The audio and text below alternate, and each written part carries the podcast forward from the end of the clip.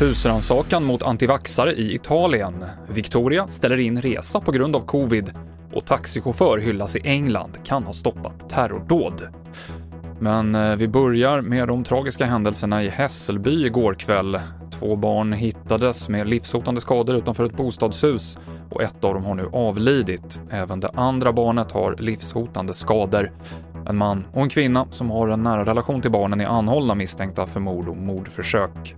David Kindbom är kyrkoherde i Hässelby och han säger att det är en sorgens dag. Vi försöker finnas till hands för människor som är oroliga i vår bygd. Det har ju precis hänt det här tragiska och eh, vi försöker på olika sätt att, att bidra med det vi kan.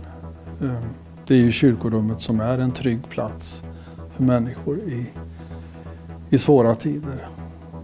Och när barn drabbas så är det ju särskilt svårt. Kyrkoherden David Kindbom i Hässelby. Mer om det här på TV4.se. Brittisk antiterrorpolis förhör tre män efter explosionen i en taxi i Liverpool igår. Det är inte klarlagt om dådet var ett terrorbrott, men händelsen inträffade utanför ett sjukhus och en person omkom. Taxichauffören, som ska ha fått lindriga skador, hyllas för att ha låst in passageraren, som alltså misstänks ha förberett ett terrordåd. I Italien har polisen på morgonen gjort husrannsakan hos flera antivaccinaktivister som ska ha uttalat hot mot premiärministern, forskare och journalister i en chatt på appen Telegram. Enligt polisen ska den här chatten ha tusentals deltagare och vara centrum för organiserade protester mot Italiens covidpass.